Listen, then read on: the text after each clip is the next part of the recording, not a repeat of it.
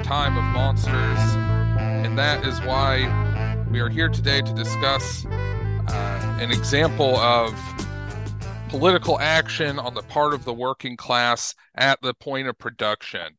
So this is a Reading in the Time of Monsters podcast.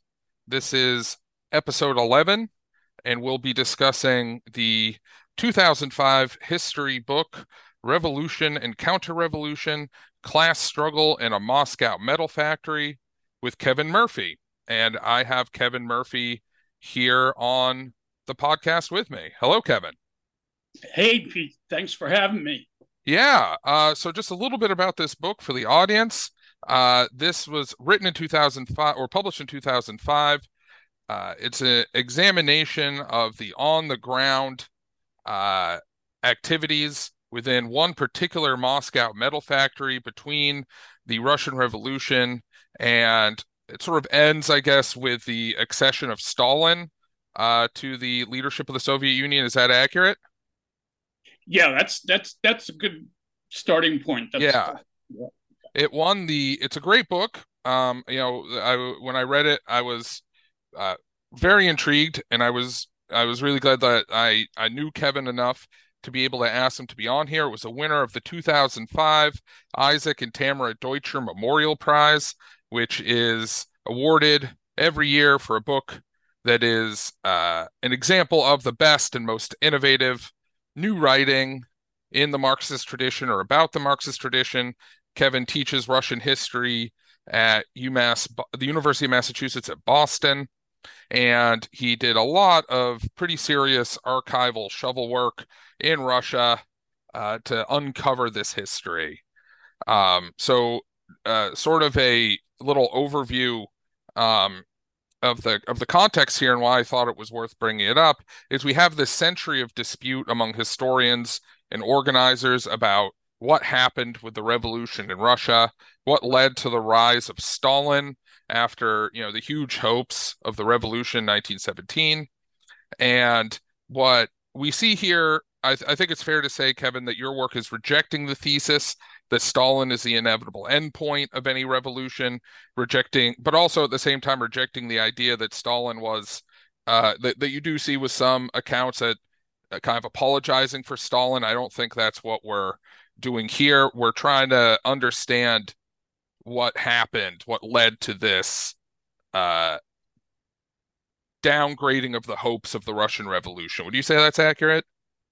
Yes. So that that's that's a great uh, overview. And I, I think it makes sense for me to say a few words about how I sort of started the project and what I was trying to do. Mm. Um, and in fact, I was trying to answer a lot of the larger questions about uh, the Russian Revolution generally, and then specifically how it relates, how it related to the working class. Mm. Um, and in fact, uh, as an overambitious grad student, uh, I told my professor and my advisor that that's what I wanted to do. I wanted to write the book on the Soviet working class and uh, the advent of Stalinism. And, and his response was, that's great, but um, you might be biting off a little bit more than you can chew. And he convinced me to think in terms of uh, sources. Mm. And his argument was that um, to really get a feel and understanding for what was happening at the grassroots level uh, necessitated going to the factory level and even the shop mm. level. Mm. Um, and there's a number of reasons for this. One is from, from a social historian perspective, uh, the lower you go, Um, the more you can really get an insight into what workers were thinking uh, and doing. And this, of course, was popular uh, in European uh, and American uh, historiography, but um, much less so uh, in Soviet history, where Stalinism seemed to dominate. And there mm-hmm. were few, uh, but before the archives opened up, there were few, very few uh, studies Uh, at the grassroots level. So by looking at the sources, uh, the other advantage of doing it from the factory level is that that is how Soviet society was organized. That is, mm. you had trade union um, secret police, whether it was the Okhrana before the revolution or um, the O G P U, the secret police at, in the Cheka after the revolution. Um, but you also had trade union, party records. Mm-hmm. uh, that, there were two factory newspapers for this factory. Mm-hmm. Um, so a, a very wide variety of sources that um, included minutes of all these political meetings, whether trade union party, party cell, even at the shop level, they had, um, they kept the records of these meetings. And they also had a tradition, um, which goes back to nineteen seventeen, in which workers could, without even putting their name on a piece of paper, ask the speaker um, various questions or even denounce the speaker, which was... Mm. a very unfiltered source uh, mm. for getting uh, an assessment of what workers were thinking and doing at the factory level. So in short, what I decided to do was, was take his advice, heed his advice, um, and based on the quality of sources for this uh, factory, the hammer and sickle factory, Uh, before the revolution, it was called the Goujon factory uh, from a French uh, entrepreneur. Mm. Um, the quality of the sources is what dictated sort of where I was going to go with this. And the other the other advantage of doing um, micro history is that it allows you to expand the temporal boundaries. So basically, I did a study of this one factory from the rising revolutionary period Um, at the turn of the century, all the way up to the advent of Stalinism um, in nineteen thirty, nineteen thirty-two, that era. Um, now, the disadvantage, I just I do want to say there's obviously there's a problematic uh, issue with this, mm. is that um, I did want to attempt to write an important book on the Soviet Uh, working class th- uh, throughout the re- revolutionary period. But I also understood that there was a problem in overgeneralizing mm. um, from one particular factory. And so what it, we can get into that during the discussion about how mm. I tried to finesse that and try to show that some of the trends within this one factory um, either were or were not Uh, generalized within the, the Soviet working class. Yeah, I think it's a really fascinating approach because so much, at least from what I've seen, I can't claim to be an expert on Russian history. I have read a certain amount of the back and forth about how to interpret the Russian Revolution, how to interpret uh, the rise of Stalinism, and so much of it turns on uh, fairly, uh, sometimes on abstract Uh, political classifications, whether something belongs in this category or another, often based on high politics, right? The writings and deeds of the central people involved, Stalin, uh, Trotsky, Lenin, Zinoviev, and so on. Um, and those are all very, you know, I'm not, I'm not speaking against that approach. That's all extremely important, but it is very different to get this ground level approach from the workers who are supposed to be the agents of this revolution, right? Like you said, the basis of society were supposed to be these the Soviets, right? The councils of workers, the the organized uh, working class. Uh, so I, I really got a lot out of reading this. So let's, uh, if it works for you, why don't we, could you take us through kind of the basic arc of these metal workers' relationship to the revolution uh, and to the Soviet government, kind of a kind of a rough timeline? Sure. So, so for the pre-revolutionary period, um, I spent a lot of time sort of focusing on um, the strike movement, uh, which has been largely written, in my view, has been unfairly Um, trivialized. That is, the strike movement from the Lena massacre in nineteen twelve to nineteen sixteen was the largest strike move, movement in the history of the world, um, anywhere, Europe, uh, uh, Western Europe, Asia, anywhere. And What I attempted to do was look at the, the Okhrana, the political police reports, um, and then also look at uh, factory management, um, letters from from uh, Goujon, the, the French entrepreneur who was also the head of um, the metal workers uh, syndicate, mm. and try to get an assessment of how they looked at, this, at the workers and what they were attempting to do. And the Okhrana reports were probably the most useful, because what they showed is that time and again, even at the shop level, and this makes sense to me for anybody like yourself who's been involved in politics, the presence or absence of a few well-placed placed militants can mean the difference between galvanizing a larger section of a workplace or a union.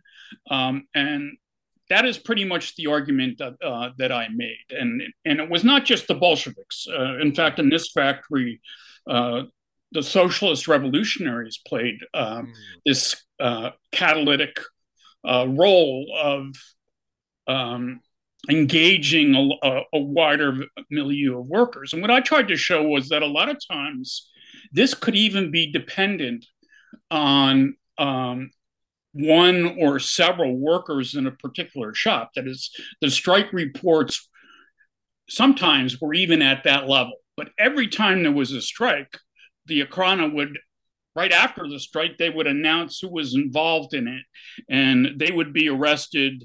And what I found amazing about the pre-revolutionary period is that um, time and again, despite these massive arrests, and the Okhrana in uh, Moscow was known for being um, particularly vicious and well-organized uh, versus Saint Petersburg, where the movement... Um, Uh, the workers' movement was stronger. They would wipe out the cell, but there would be a new milieu of a few workers who would take up the banner and continue the strike movement. So I, fa- I found that pretty fascinating. And then the other thing about the um, the pre-revolutionary period that I found uh, interesting was that um, to gain to gain unity and to com- in part to combat the work of the Okhrana and management to stifle the movement, that as young workers and women, by nineteen seventeen, women, uh, because of the war, mm. um, played a more important role. And that meant to, to forge unity uh, in the in the workplace, in this metal factory, it meant taking their concerns over... Um, wage issues, over um, management, sexual harassment, mm. over any number of issues started to play much more of a role, that it was not just, let's get all the workers together and, and fight as one. It, they had to address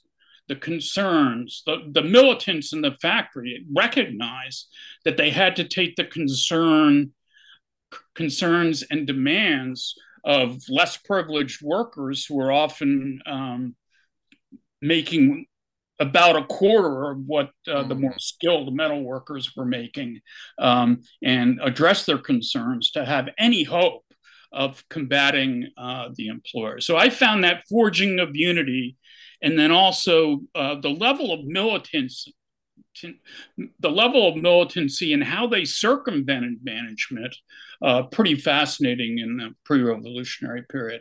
And then that extends to nineteen seventeen, mm. although in nineteen seventeen, uh, fortunately, you no longer, that one of the first things the workers did uh, in Moscow and uh, in other cities was sack the Okhrana offices, mm. which is um, which was a good thing. I don't want to oh, sound yeah. like I'm neutral on it, but it also made it more problematic to to to try to um, to figure out what was happening in the factory level. And what mm. the argument for nineteen seventeen that I made was that. Um, that the Bolsheviks clearly, they sent in some some organizers, but it was also the weakness of the of the other left groups, including the Mensheviks uh, and the S Rs, who um, were depicted quite accurately as being pro-war. And yeah. in fact, at one of the meetings, um, uh, I believe it was Bukharin, comes in and says, well, why don't why don't these speakers of the S Rs who are so pro pro war, why don't they so sign up and go to the front if they're so uh, uh, enamored with this uh, this war that they're talking about?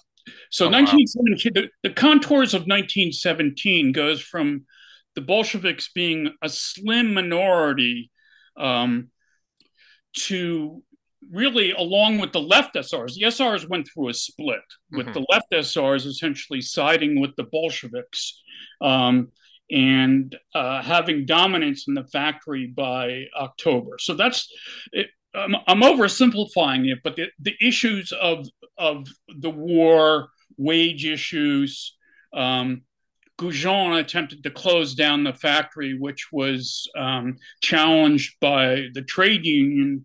Um, so there's a there's a deepening crisis, that, but then also it's met by a well-organized uh, and militant working class that um, uh, that eventually ends up uh, siding with the revolution by October. Interesting. Yeah, so you have this kind of much, much more than I think a lot of people would necessarily appreciate, this really rich milieu of militancy on the shop floor in Moscow and uh, perhaps the rest of Russia. Uh, so just for, for the listeners, the, the S Rs, the Socialist Revolutionaries, were another uh, socialist formation that was involved uh, agitating for socialism and eventually involving themselves in the Russian Revolution alongside the Bolsheviks, but also sort of rivals to the Bolsheviks. The Bolsheviks come out of the Russian Social Democratic Party. Uh, the Social Revolutionaries, both uh, left and right, come out of the older kind of agrarian socialist Uh, populist tradition, uh, and there's a lot of there. There, they both all these groups, including the Mensheviks, which also came out of the social de- Russian Social Democratic Party. They all had a great many uh, changes and debates internally about strategy and what to do. But as Kevin says, one of the things that helped allow the Bolsheviks to outpace these groups, despite often having less popular support before nineteen seventeen than, say, the Social Revolutionaries, was their uncompromising position against World War One, which was uh, extremely damaging to Russia. Uh, they were losing a lot of people, economically devastating, incompetently pursued, and the Socialist Revolutionaries and the Mensheviks were unwilling to denounce the war. Uh, and so you could get guys like Bukharin saying, well, yeah, well, if you like it so much, why don't you go down there? Whereas the Bolsheviks always had a very consistent platform, land-bred peace, uh, that they pursued, and it turned out to uh, resonate with people. Um, the the part you say about the women's uh, issues is also very interesting. Uh, and so so roughly... Roughly what percentage of the employees at this factory were women versus men by the by the time the revolution breaks out?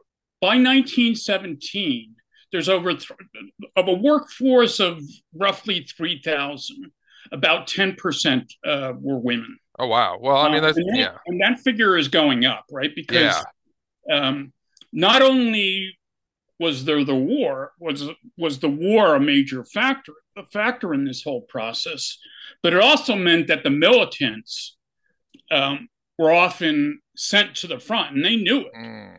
You know, so going back to your point about the militancy, uh, and I've I've looked at the pictures and uh, the descriptions of, of their own level of commitment in nineteen seventeen. And to me, it's just um, it's very inspiring, but it's mm. also, it's a little bit scary because they knew what they were facing.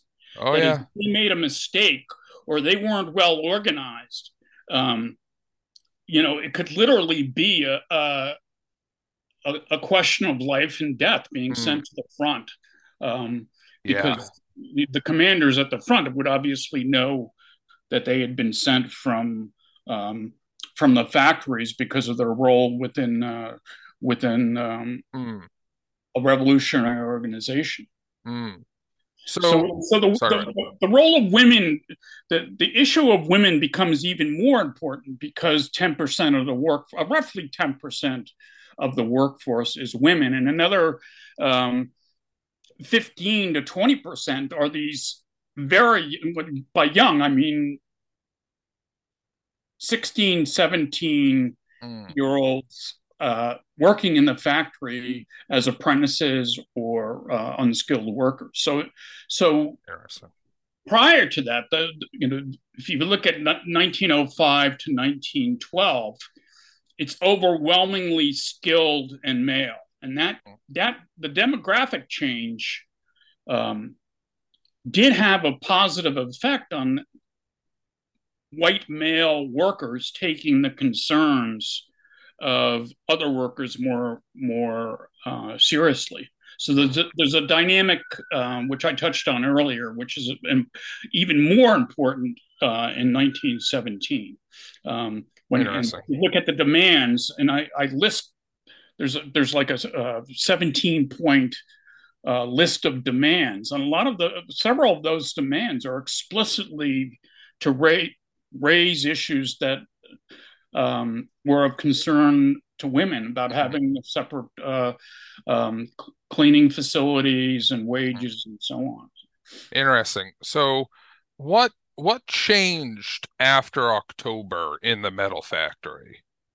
So that's that's one of the big questions. And what I found, so so I should say that starting in um, December of nineteen seventeen, uh, the United States, and there's a very good book by David Fogels, uh, Fogelsong, which is hardly ever mentioned by a- academics. In fact, I am not aware in uh, twenty-seven years since it's been published of one academic from the United States even mentioning it. But he, he wrote a book, David Fogelsong wrote a book called America's Secret War Against Bolshevism. Now, most people know that the United States had a, a, a force in Vladivostok, and um, there were between eighty thousand and one hundred thousand foreign troops. But what's less well known is the financing of the White Armies by the United States and other European powers mm. to basically crush the revolution. So one of the arguments, and this happens almost right from the start. Um, so Wilson has a public um, face that he's saying, well, we're against the Bolsheviks. We want democracy. Um, anybody familiar with uh, American foreign policy during the twentieth century will know that that refrain um, rings pretty hollow. And in the Bolshevik case, right from the start, they started funding Um, what I consider a terrorist organization of whites that probably would not have even gotten off the ground without massive hundreds of millions of dollars. Mm. And over inflation over the last century means that instead of thinking in terms of millions, we can think in terms of billions. Mm-hmm. Um, but that organization had a major problem when they first started and organized on the Don. Uh, They had about two thousand um, people that heeded the call to, to for a white organization, counter-revolutionary organization, to challenge the Bolsheviks, but ninety-eight percent of them were officers. Huh. So they they had a yeah. major problem. So they they needed massive funding. They were called the Voluntary Army, but they were anything but a voluntary mm. army. Um, and over the course of the next three years, as we know, there was a bloody civil war. Now, before, I do want to talk about the politics of the factory during the Civil War, but I also want to mention that the Bolshevik theoretical premise had been that, and it was not far-fetched, that in isolation, the, given the backwardness of Russia, the question always was, and there's, here's where the Bolsheviks had a different position from the, the Mensheviks and the S Rs. The question was, well, if we do succeed, what is going to happen, given given our general economic backwardness um, in Russia. And the question that Trotsky originally, but then Lenin also um, took up starting in April of nineteen seventeen, was that um, we couldn't really go halfway. And this is one of the divisions that that occurred during the course of nineteen seventeen. The Bolsheviks had positioned previously that they would have a provisional revolutionary government, but it would be limited to um, uh, a bourgeois revolution. And Lenin, to his credit, recognized that the contradiction of that. And the, the Mensheviks held on to a different version that said, basically, we have to go through a period of extended capitalist development. Mm. Um, but that led them to support uh, the, the Minister of Labor, Skobelev, to support Um, capital versus the working class. And Lenin very early on understood this contradiction. But the conundrum was still there, right? That is, if the working class takes power, what would happen?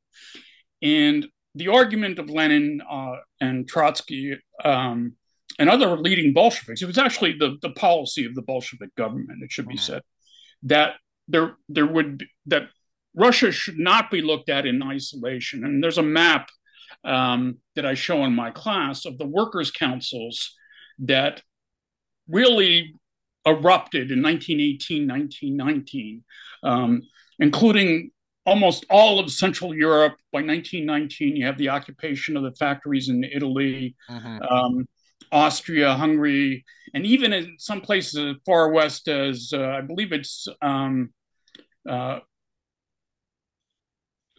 I think it's in Limerick in Ireland. There was yes. one of the workers' councils in even yes. in Ireland. And you have a, a massive working class movement in Great Britain.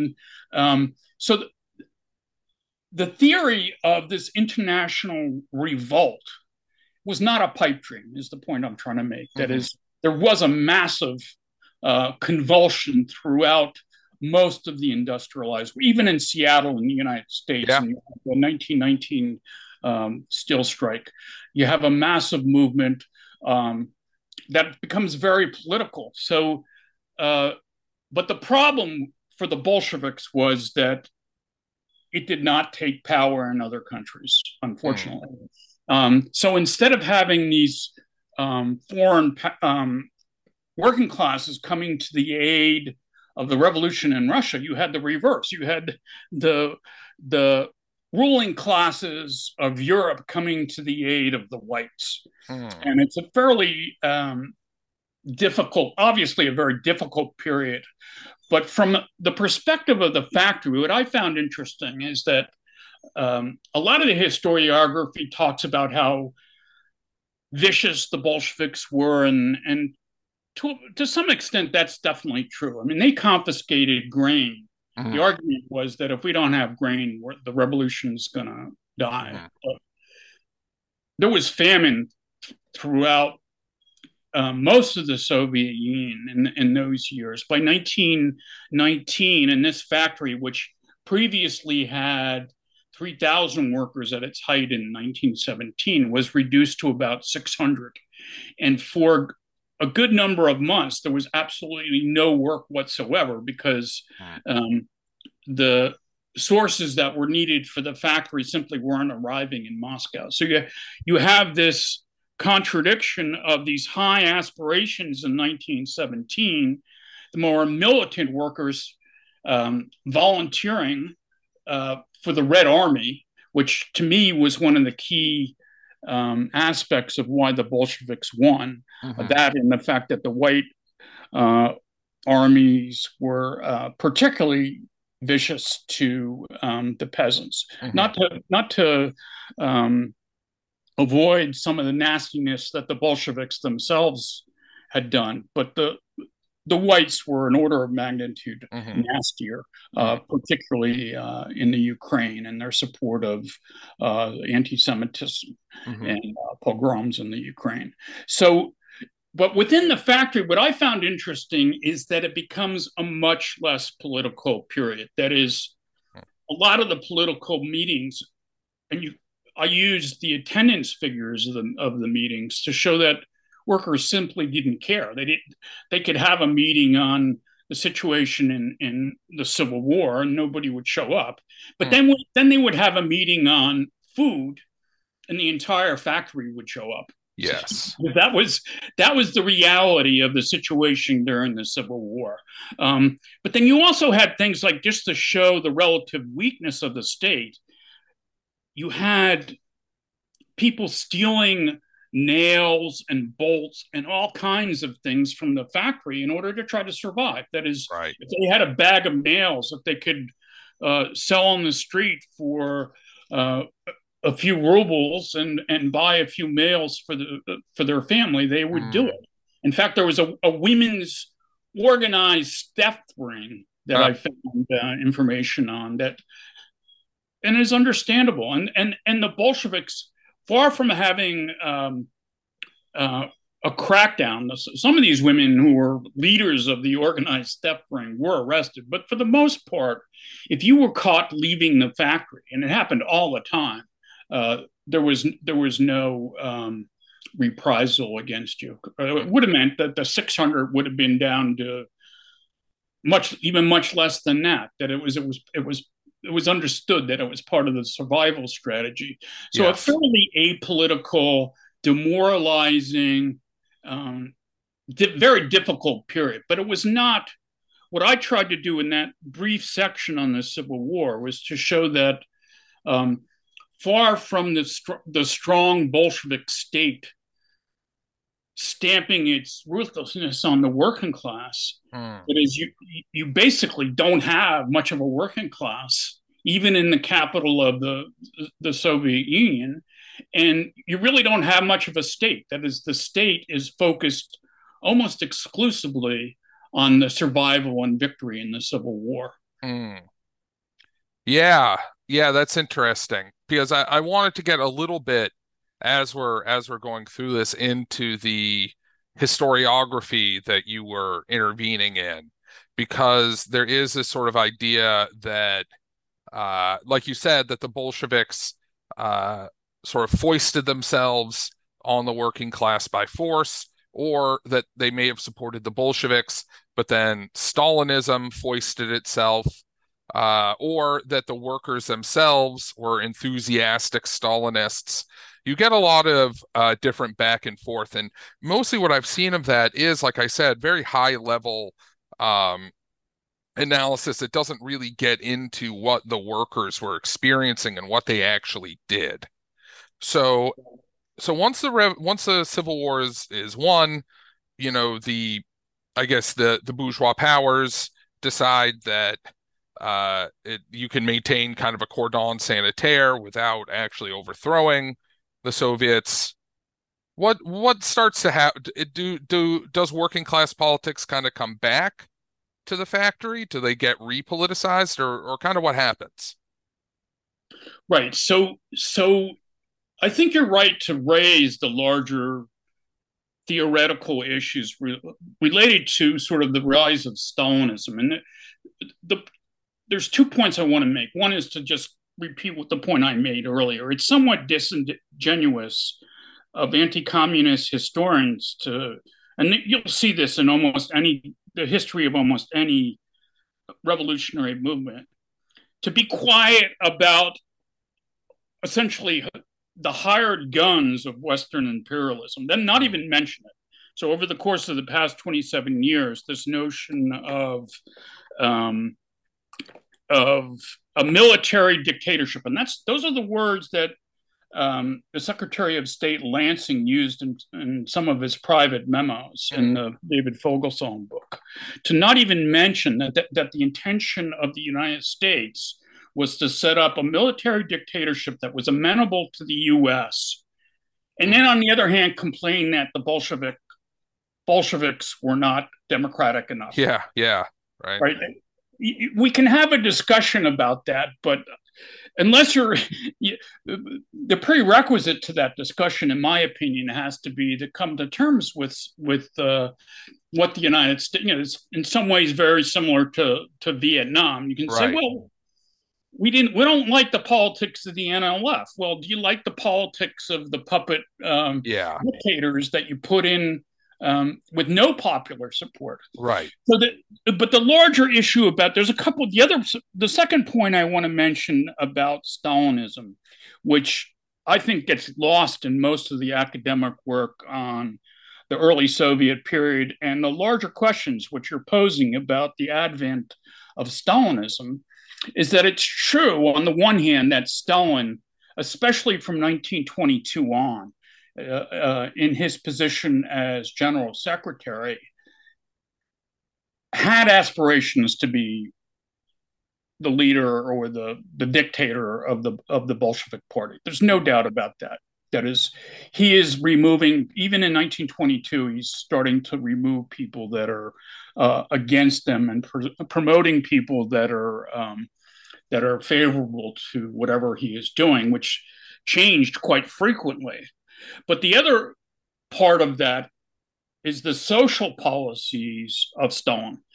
And from a theoretical point of view, and I think it, it I'll get into some of the specifics in the factory, but uh, Michel Ryman wrote a wrote a very good book on um, the origins of Stalinism, and the, and one of the arguments that he makes is that we have to remember, especially when we when we have this discussion with people that are um, less than um, willing to come to terms with some of the larger questions of of the early nineteen twenties, that Stalin in his social policies up until nineteen twenty-seven was an advocate of N E P. Mm. That is, and he, this is a book that was written in nineteen eighty-six, and nothing since then has been shown by any historian that, that Stalin had this secret plan to not only be a dictator, but, inst but to institute policies that were draconian, not only against the workers, but also against the peasants. Now that's, to me, that's a pretty important argument, right? Mm. Because then we have to look at N E P and what kind of society it was um, without necessarily using labels. Um, I think that N E P society, and I, I think I tried to show this in the three chapters on, uh, or I think I did show this uh, on in the three chapters on N E P, was a fairly lenient society. Mm-hmm. And also took the concerns of workers quite seriously, whether it was on trade union issues, whether it was on uh, women's issues with the with the delegates meetings that I talk about, um, whether it was uh, religious belief. The majority of party members even were um, uh, uh, were Orthodox believers. Right. But Stalinism as a social system, distinct from his aspirations as a dictator, as a socialism, the argument that, getting back to Ryman, that I think helps set the context for uh, a useful discussion about N E P, is that it was really the crisis of late N E P that, that encourages or even forces Stalin to change his tune. That is, uh, to Um, especially compared to earlier, nineteen twenty-five, nineteen twenty-six, you had fairly positive um, uh, produce being, um, being sent from the countryside to the cities. Um, twenty-seven, twenty-eight, the harvest was not as good. And there was also rampant inflation such that in nineteen twenty-seven, workers, uh, I'm sorry, peasants in the countryside were less than Um, thrilled to sell their produce on the market at a much worse rate than it had been previously, um, which led Stalin to start to look for more draconian policies in the countryside. Um, so you had uh, a food crisis throughout the Soviet, a, a worsening food crisis. It gets much worse over the next five years. But you have the beginnings of a food crisis, um, rampant inflation. How they tried to deal with this in isolation was to print more money, mm. which did not solve the problems. And in fact, um, wages had gone up steadily since the end of the Civil War till nineteen twenty-five, nineteen twenty-six, when they actually were about the same or maybe even a little higher than the pre-war period. But starting in nineteen twenty-seven with rampant inflation, um, you can see that Stalin was trying to come to terms, and this is the argument of, of Ryman, is that he, it, Stalinism was a reaction to this increased um, cr crisis, not just in the countryside, but also in the cities, because the factories, um, the, the the recovery from the civil from the the destitution of the Civil War mm. meant that they they recovered by nineteen twenty-six. But then the question is, how do they how do they fund further expansion beyond right. that?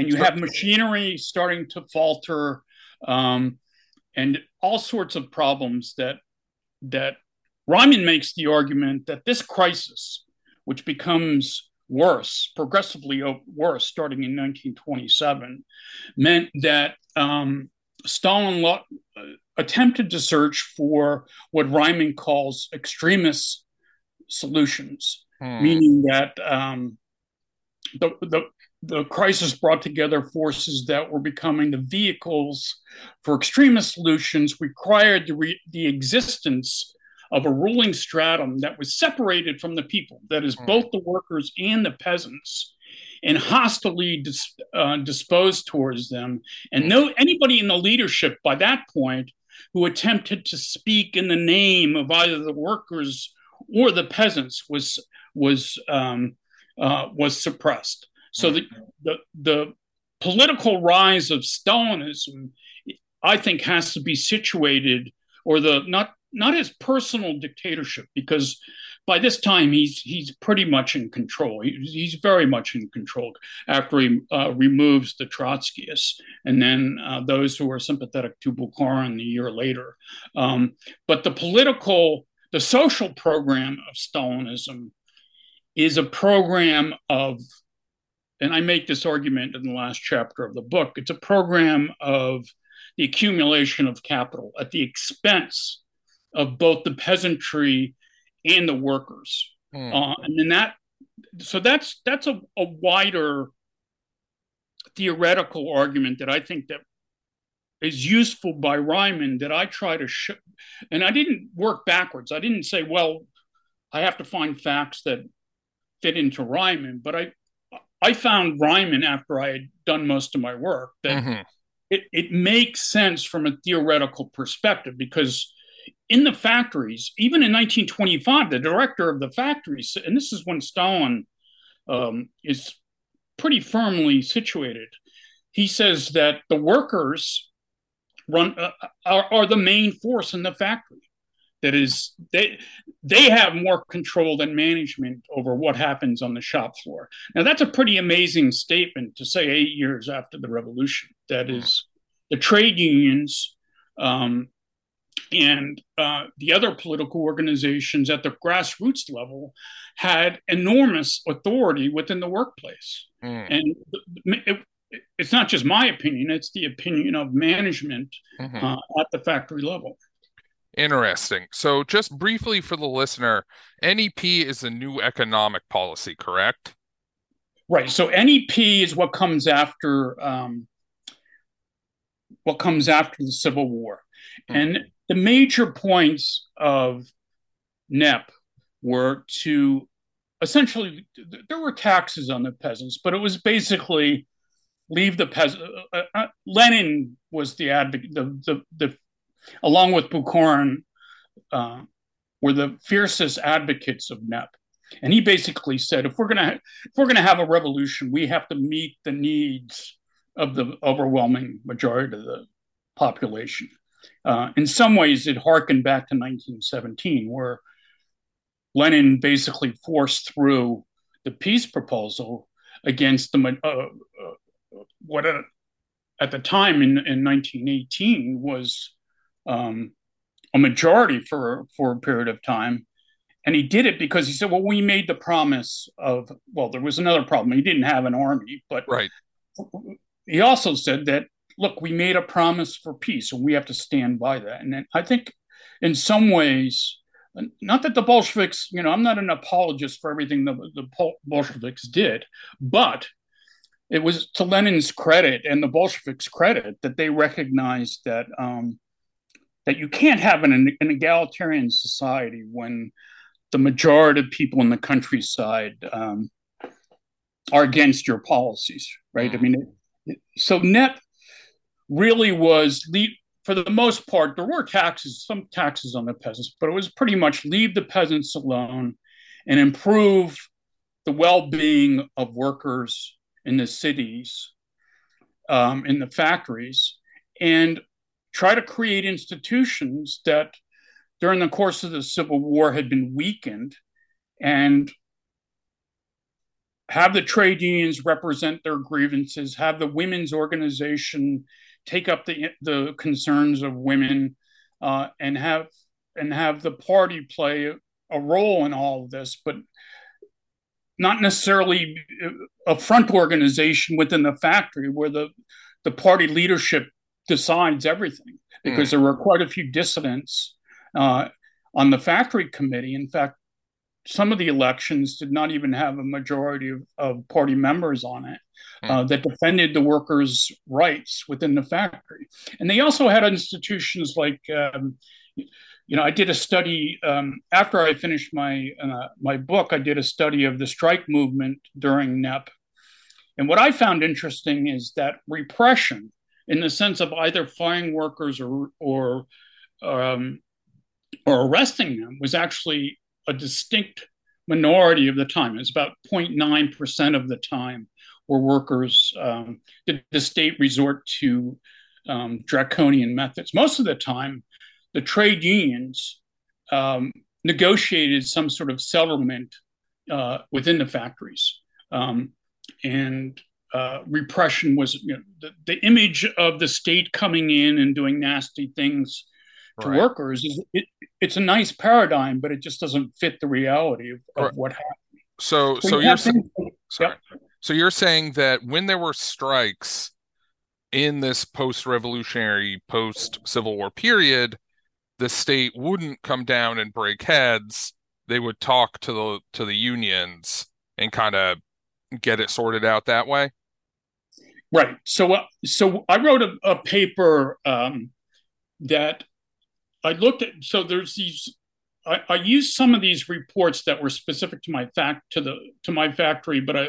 I also used some from other factories within my book, but then I tried to generalize on it, because the O G P U, which is the political police, there's a thirteen volume set um, from nineteen twenty-two to nineteen thirty-four uh, that I have um, that goes through strikes. So you have like a strike report from Moscow that will mention the ma- the hammer and sickle factory, but then it will have reports from all over the Soviet Union. Yes. And a lot of times, not all the time, but a lot of times it will explain how the strike um, was resolved. Mm-hmm. Now, on paper, these strikes were wildcat strikes. That is, they had annual um, contract negotiations, which workers... Uh, were expected and did participate in the discussions, and then would ratify. Mm-hmm. Sometimes they would defeat the the process, the proposal, but most of the time they would go along with it, not because it was being rammed down their throats, but because it it guaranteed increases in real, real wages. The the um, the conflict commissions defended workers the majority of the time, um, so the. And also, when they raised grievances, workers would take those concerns seriously. Now, there, there's problems with it, but what I argue is that there was essentially um, a social contract that was constructed during N E P. Mm-hmm. So the, and what, what strikes meant were that some workers um, would go on strike bes- despite that, for whatever reason, because maybe the manager um, ignored the collective agreement, or maybe they were just unhappy. Mm-hmm. So what I tried to do was put the various reasons for um, these contract, these strikes into different categories. So one percent of the time, less than one percent of the time, the resolution involved some sort of arresting of workers. eight percent of the time, workers were fired. So there was some repression. seventeen percent of the time, work, management simply refused workers' demands and they went back to work. But the other, uh, and uh, there were three percent of the time when workers just left the factory. But forty-five percent of the time, the union convinced management to meet some or even all of their demands.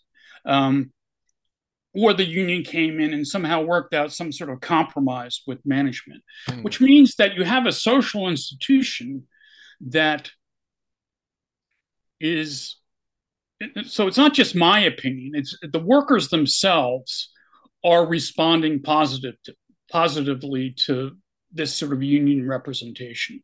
And in fact, um, E H Carr wrote some twelve volumes on the Russian Revolution, mm. shows that even as late as nineteen twenty-seven, nineteen twenty-eight, millions of workers, I think the figure is something like, I, it's in my book, I don't have it, uh, but I think it's about seven or eight million workers per year are turning to their union organizations.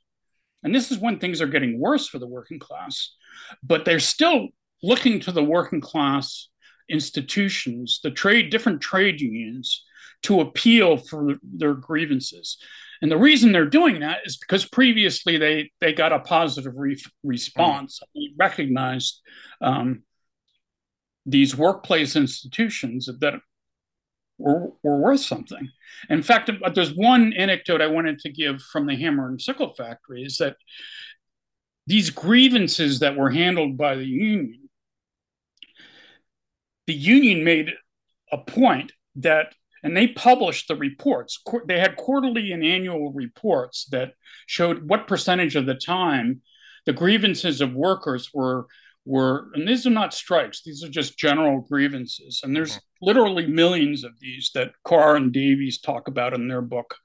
But in the Hammer and Sickle Factory, I, I found this one interesting time period, and it's near the end of the quarter where absolutely everyone of the grievances that go to arbitration are sided on the half of the workers. Mm. And then I noticed that in the next, the next week, so that's happens for a period of a couple weeks, every arbitration is going to the side of the workers.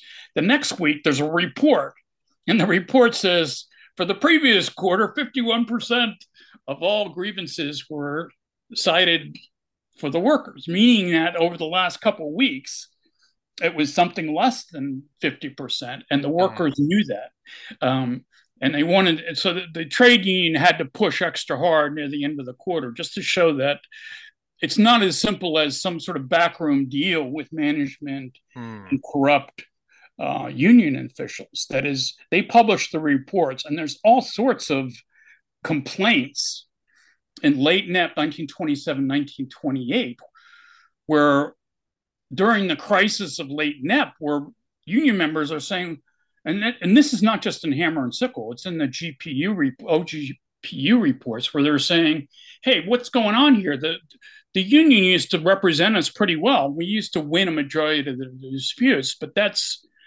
that's a thing of the past. What's going on here? So you see the rising level of um, discontent near the end of N E P um, that fits in with this, you know, the crisis of late N E P.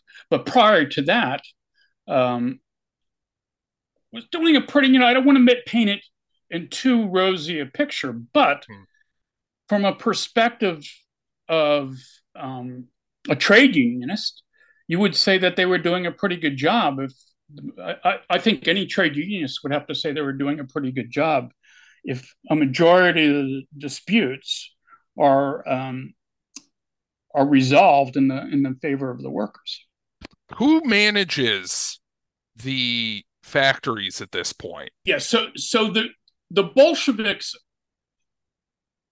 had a policy of what was what was termed um, the triangle, which mm-hmm. meant that management, and they had instituted one-man management, would, um, and you also had syndicates uh, metal syndicates, different uh, textiles, um, different types of industry would have syndicates.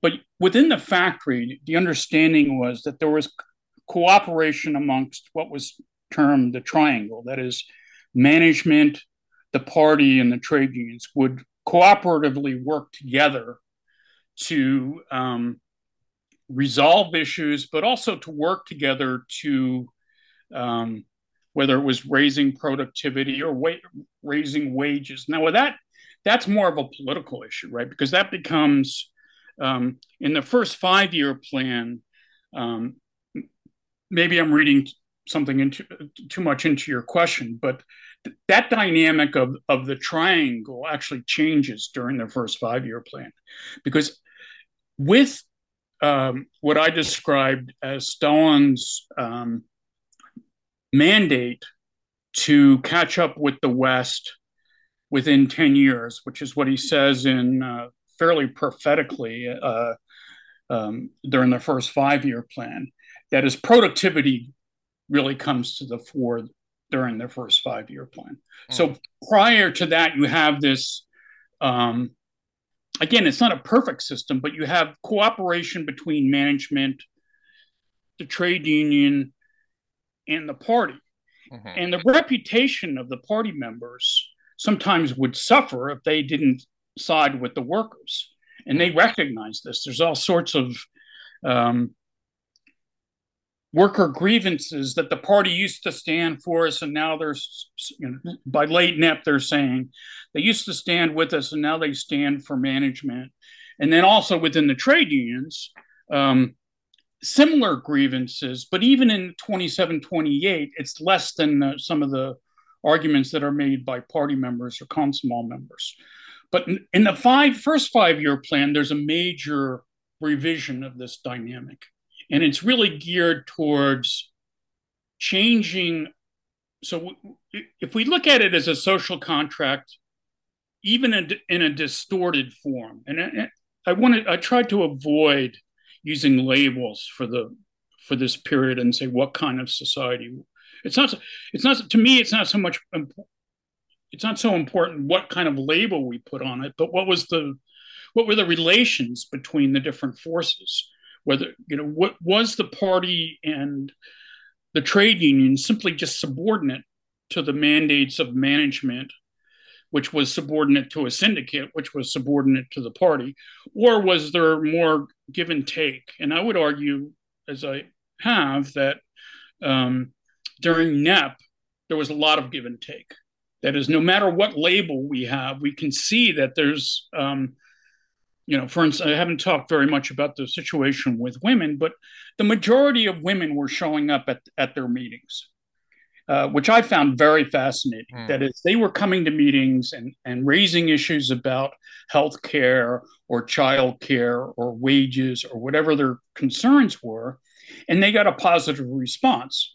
Now, what happened by the end of N E P was that as productivity, nineteen twenty-seven, especially by nineteen twenty-eight, in fact, there's a protest um, uh, amongst the women on International Women's Day because the speaker is a man. Mm. And they basically come in and bust. They're accused in the factory newspaper of being drunk. Huh. I don't know if that's true, but they were certainly um, angry mm. um, at this report by... Uh, the male speaker on the situation of women in the factory, because previously women spoke for themselves. Um, but by nineteen twenty-eight, the majority of women were no longer going to meetings. So I use that metric. If they're not going to meetings, there's something wrong. Yeah. Uh, they're it, it, in their own eyes, they're not seeing this as an, especially if they're showing up on Women's International Women's Day and raising hell. And complaining about uh, the situation in the factory, which they did on uh, on March eighth, uh, nineteen twenty-eight. So the dynamic starts to change by nineteen twenty-eight. And then I would say there's a qualitative change during uh, the first five-year period. That is, the union is transformed into, into an institution to raise productivity.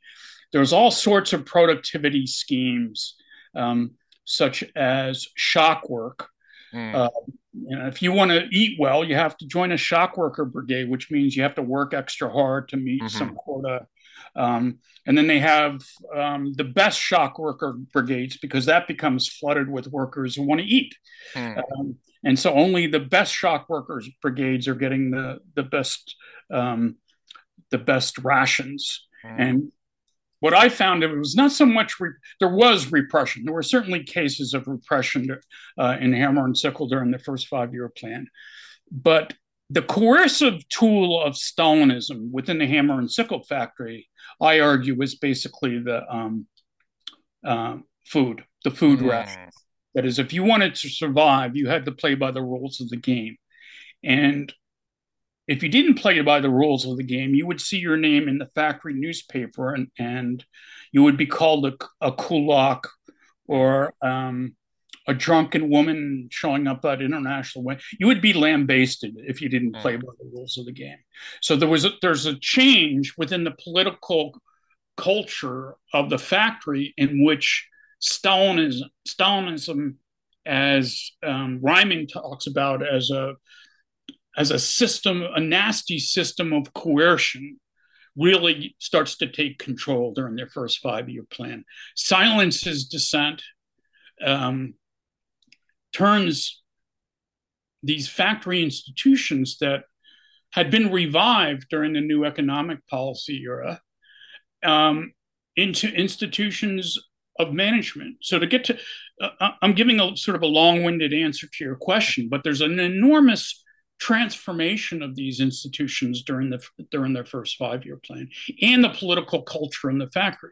Mm. Now, the the the, the problematic re- question related to that is, well, what did workers really think? Were they going along with it? Mm-hmm. What I try to show is that all these schemes for productivity and um, so on, and the transformation of the factory, of uh, the factory regime, there was massive anger at what was going on. And you can tell this. There, there's also passive resistance, right? Because what happens is you have this um, this call for shock work, mm-hmm. and it's the headline of the factory newspaper. But then you read the article, and it says, tomorrow we're all going to work twelve hours. Mm-hmm. You know, it goes on and on about how great working twelve hours will be. Mm-hmm. And then within the, the bowels of the article, it'll say, well, who will be the first to sign up? Ah. That is, workers, even party members, were not so thrilled at the at the transformation that was taking place. But what they ha- what happened over a period of time is that the party did have what I think is a fairly narrow level of political support, somewhat of a careerist political support, of um, of a lot of young workers, but some skilled workers who were going along with what the the party machine was saying. And then they would convince the party members to go along with the productivity drive. And then they then they would start going after the non-party members. So the, there's it become it became over a period of time, uh, it took several years really to transform these institutions into productivity organs for the state. Uh, but it didn't happen over time. And if if you look at some of the graffiti and some of the notes to speakers and some of the reports, like there's this one report that I found um, from the, the proletarian district of Moscow where the factory was, where they, they had this discussion, obviously a secret agent participated in, and he said, the workers are talking about how the Soviet regime doesn't know how to finish off the working class. Hmm. You know, is that you get a glimpse. It's not as convincing as earlier, where you can you can clearly see when the silencing of the of the working class took place, but there's still there's still um, somewhat anecdotal evidence that I within this factory itself, which I think can be generalized. Um, Given that this was a fairly, we have to remember that Moscow, one, it's it's a it's in the capital. Yes. Two, we know that um, in the capital, Stalin was smart enough to know that he had learned from the Okhrana that you you got to give workers in Moscow and Leningrad uh, better rations than workers elsewhere, because if if it blows up in in in Moscow, you're going to have a big problem. Mm. So better rations, mail industry, metal industry, which is a priority, um, the priority industry during the period of rapid industrialization. And yet, even within, so this is, this goes back to where we started with the question of how you, how I try to generalize from a particular factory. And, and here's the argument that I try to make, is that if it's the case that amongst the most privileged workers in the Soviet capital, in the metal, in, in a male, predominantly male um, workplace, had all this anger and were not going along with what, uh, perhaps dragging their feet, perhaps see, only speaking privately, sometimes with graffiti, mm. but there's enough anecdotes and private notes to speakers that shows that workers were not impressed during the, especially by the famine years in nineteen thirty-two, mm-hmm. nineteen thirty-three, even though they're surviving the the hunger of nineteen thirty-two thirty-three, it was not a, a jolly time for the workers. That is, they did not go along with what was happening.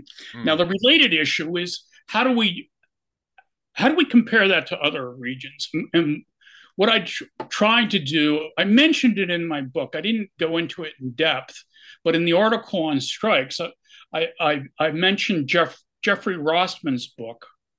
Uh, He wrote a, a very fascinating book on uh, Ivanovo textile workers during this during the first five-year plan from nineteen twenty-eight to about nineteen thirty-three.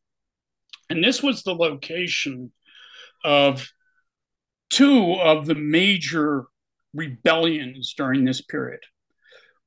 That is uh, nineteen thirty, thirty-two and nineteen thirty-three within um, the textile industry in Ivanovo, there were massive strikes. One of them, uh, one of them involved fifteen thousand workers who marched on the O G P U, the political police headquarters, and sacked it and beat up uh, some of the local officials.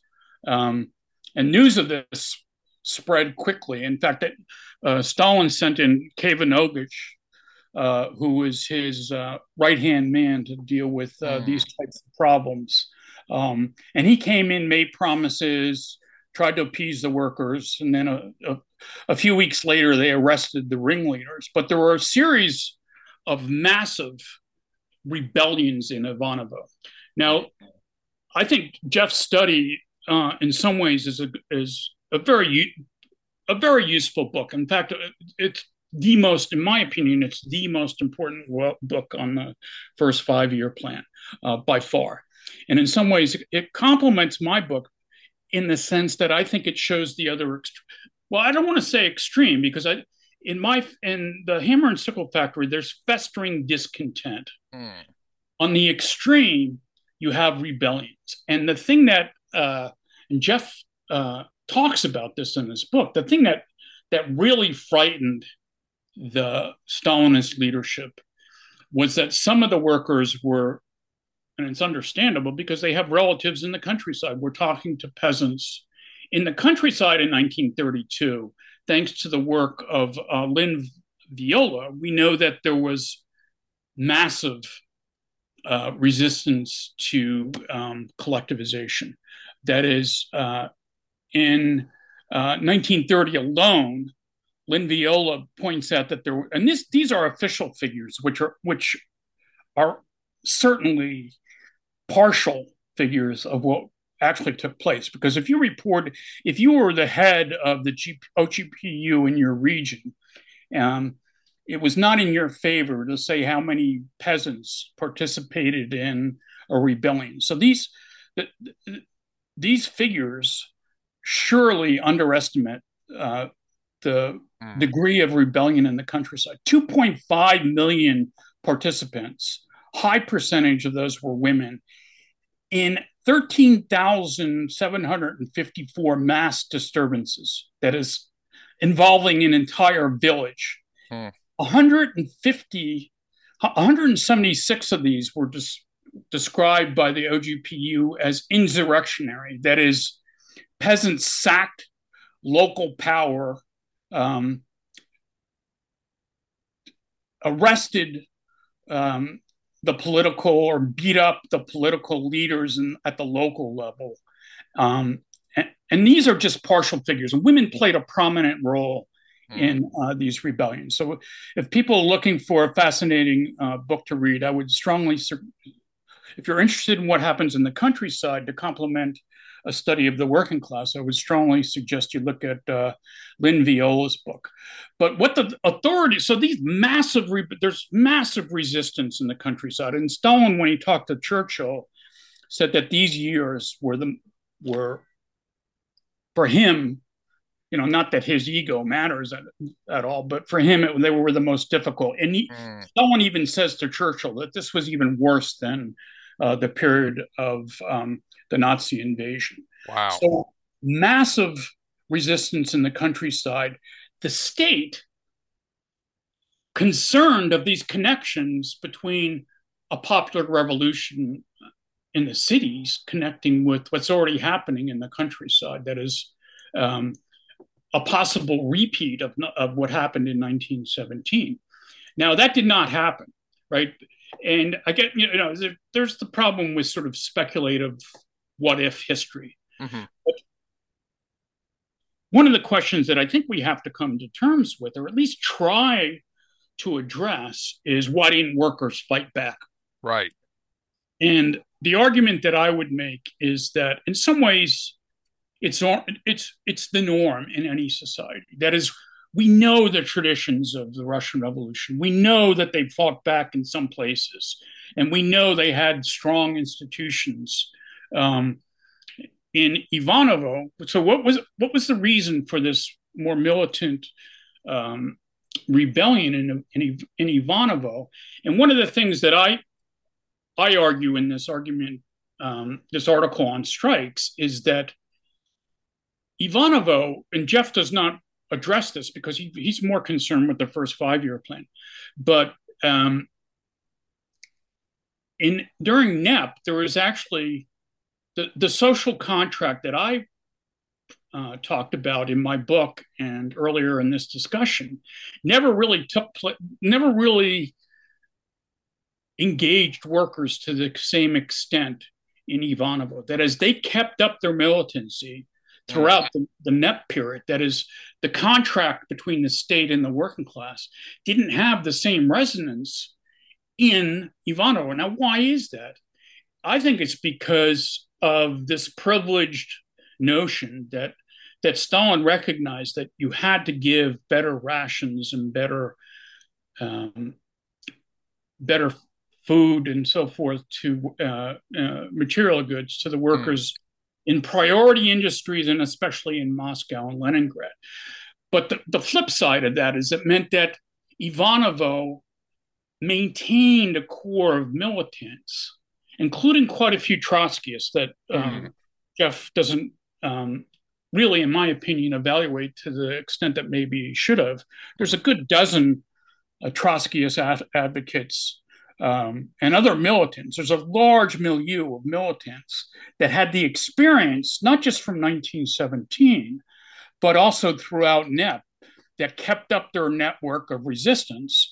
And then when things got really bad during the famine of nineteen thirty-two, nineteen thirty-three, they were able to, to, to lead a rebellion. Mm. So the, just to finish on a speculative, admittedly as a speculative argument, but I, I suggest that if Ivanovo had happened in Moscow, the word Stalin was clearly threatened by, uh, and, and and there's O G P U reports that talk about the arrests of the leaders, but also people that were even talking about it, that he really needed to put a clamp down on this notion of a rebellion. Mm. Um, if that happened in Moscow, that would have been impossible. That is, that that would have, in some ways, it would have been like the Lena uh, massacre of nineteen twelve, which uh, inaugurated the strike wave that eventually toppled Tsarism. That is, everybody in the Soviet Union would have known about it. So that I'm trying to finish here on a, to answer one of the questions that you had posed, but also finish on, on somewhat of a positive note, that, that the, the fact that workers didn't fight back, I think, is somewhat understandable, because it's the norm in any society. That is, yes. let's let's wait to let's wait for a better day. Look, right. We're arresting everybody.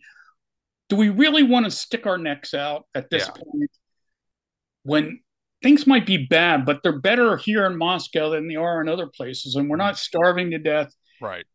Shouldn't we wait to maybe things get better and then fight back? So it's to me, it's somewhat understandable, but it's also the case.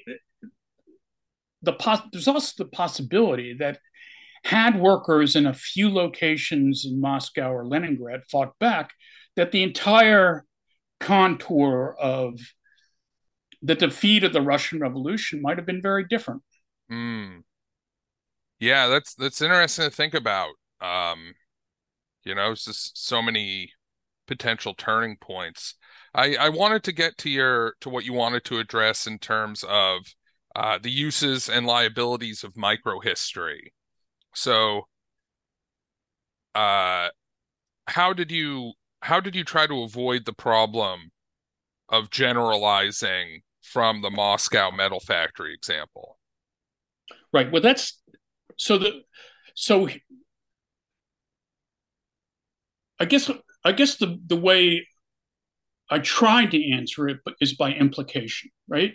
If it's the case that, and it, you know, I'd like to hear your thoughts on it, whether or not you think I've made the case that in Moscow, in this metal factory, that the temperament of workers was not was not pro-regime, that there was a layer of workers that sided with Stalin, Stalinism. But if you look at the various campaigns that I describe during the first five-year plan, it's a fairly thin layer, mm-hmm. especially as the factory grows and you have literally um, eight, nine thousand workers in the factory.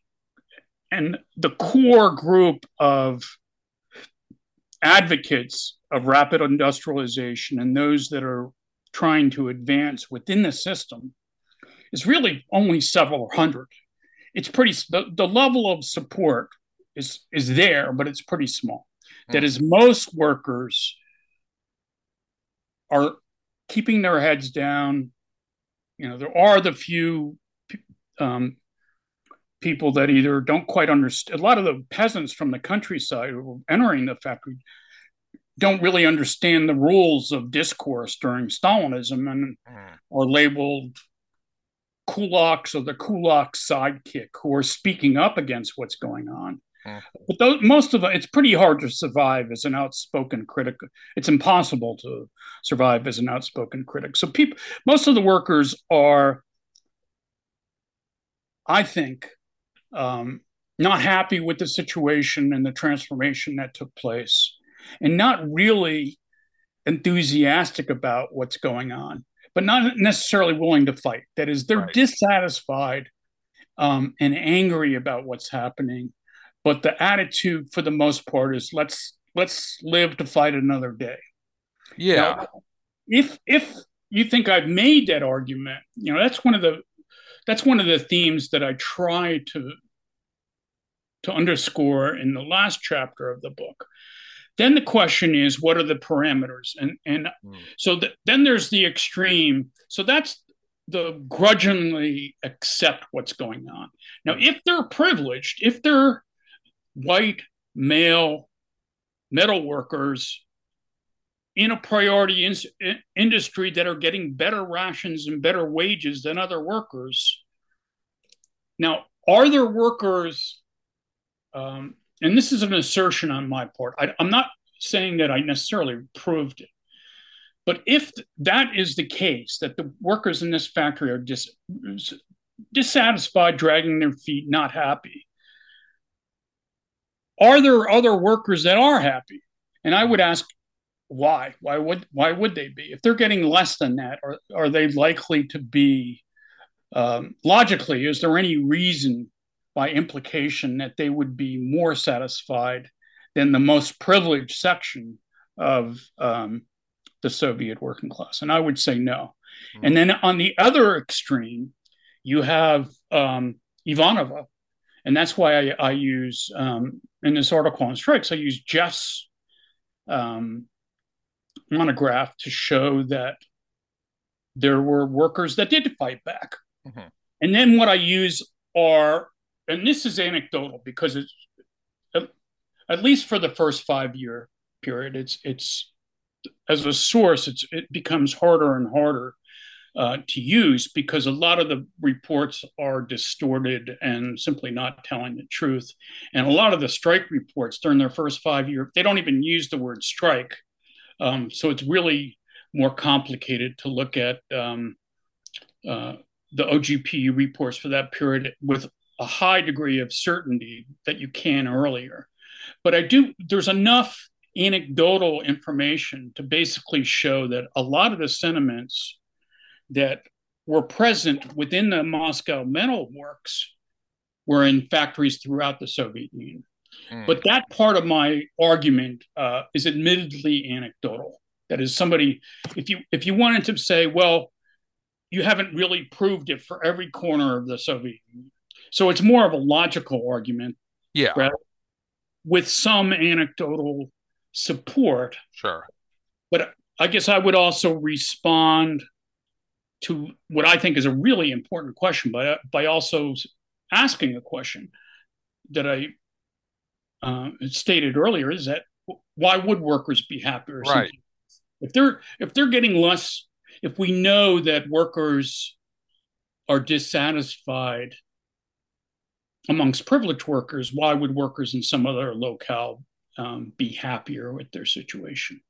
Yeah, so, I, th- I think implication. It, it's not. It's not. I agree with you, Pete. It's not. It's not proof, but it's it's by implication. Yeah, and I think any historian is going to have to do that unless they're uh, writing very, unless they're unless they're trying to do microhistory that doesn't make larger claims. At which point, there's questions about relevance, right? That's kind of the basis of what historians do, is trying to generalize as uh, rationally and uh, with as much empirical backup as they can from examples uh, that they find in the in the in the archive. And I think you I think you did a good job with it. I think, among other things, it's very the the workers really come alive and they're human, right? I think that it's all too easy to abstract uh, the the working people of history, that to treat them like so many, uh, you know, uh, d- just kind of a statistical reality. But what we get here is that they're not static. They're not always thinking the same thing the same time. They're responding to Their, to, to the things that are happening in their lives, whether they can get food, whether what the working conditions on the shop floor are, how you can respond to a manager who might be sexually harassing you, and political, their own political aspirations, their own inspiration by the revolution, their own desire uh, to see a better society, so on and so forth. So I think you did a pretty good job. Um, with with the the issue of generalizing from a comparative microcosm. Uh, so is there anything else uh, you want to say? I want to be mindful of your time. Uh, so yeah, we can wrap up now if you're if you're good, or we can.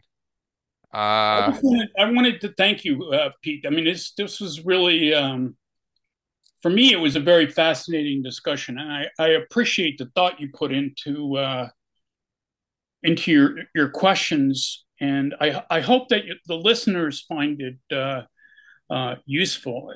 And I guess I would finish on one sort of um, self-serving plug, is that if somebody, if any of the people, listeners out there are interested in finding out more about the Russian Revolution and um, hopefully reading my book, um, I do teach a course that pretty much covers the entire revolutionary period um, uh, up until today uh, within the Soviet Union and Russia at UMass Boston. And um, it's the case that any almost anybody can uh, register for the course, um, but especially if any of the listeners are students at UMass Boston. Yeah, yeah. Anyone in the Boston area, especially UMass students, should uh, go uh, take Kevin's yeah. class. Kevin, thank you very much for uh, coming on.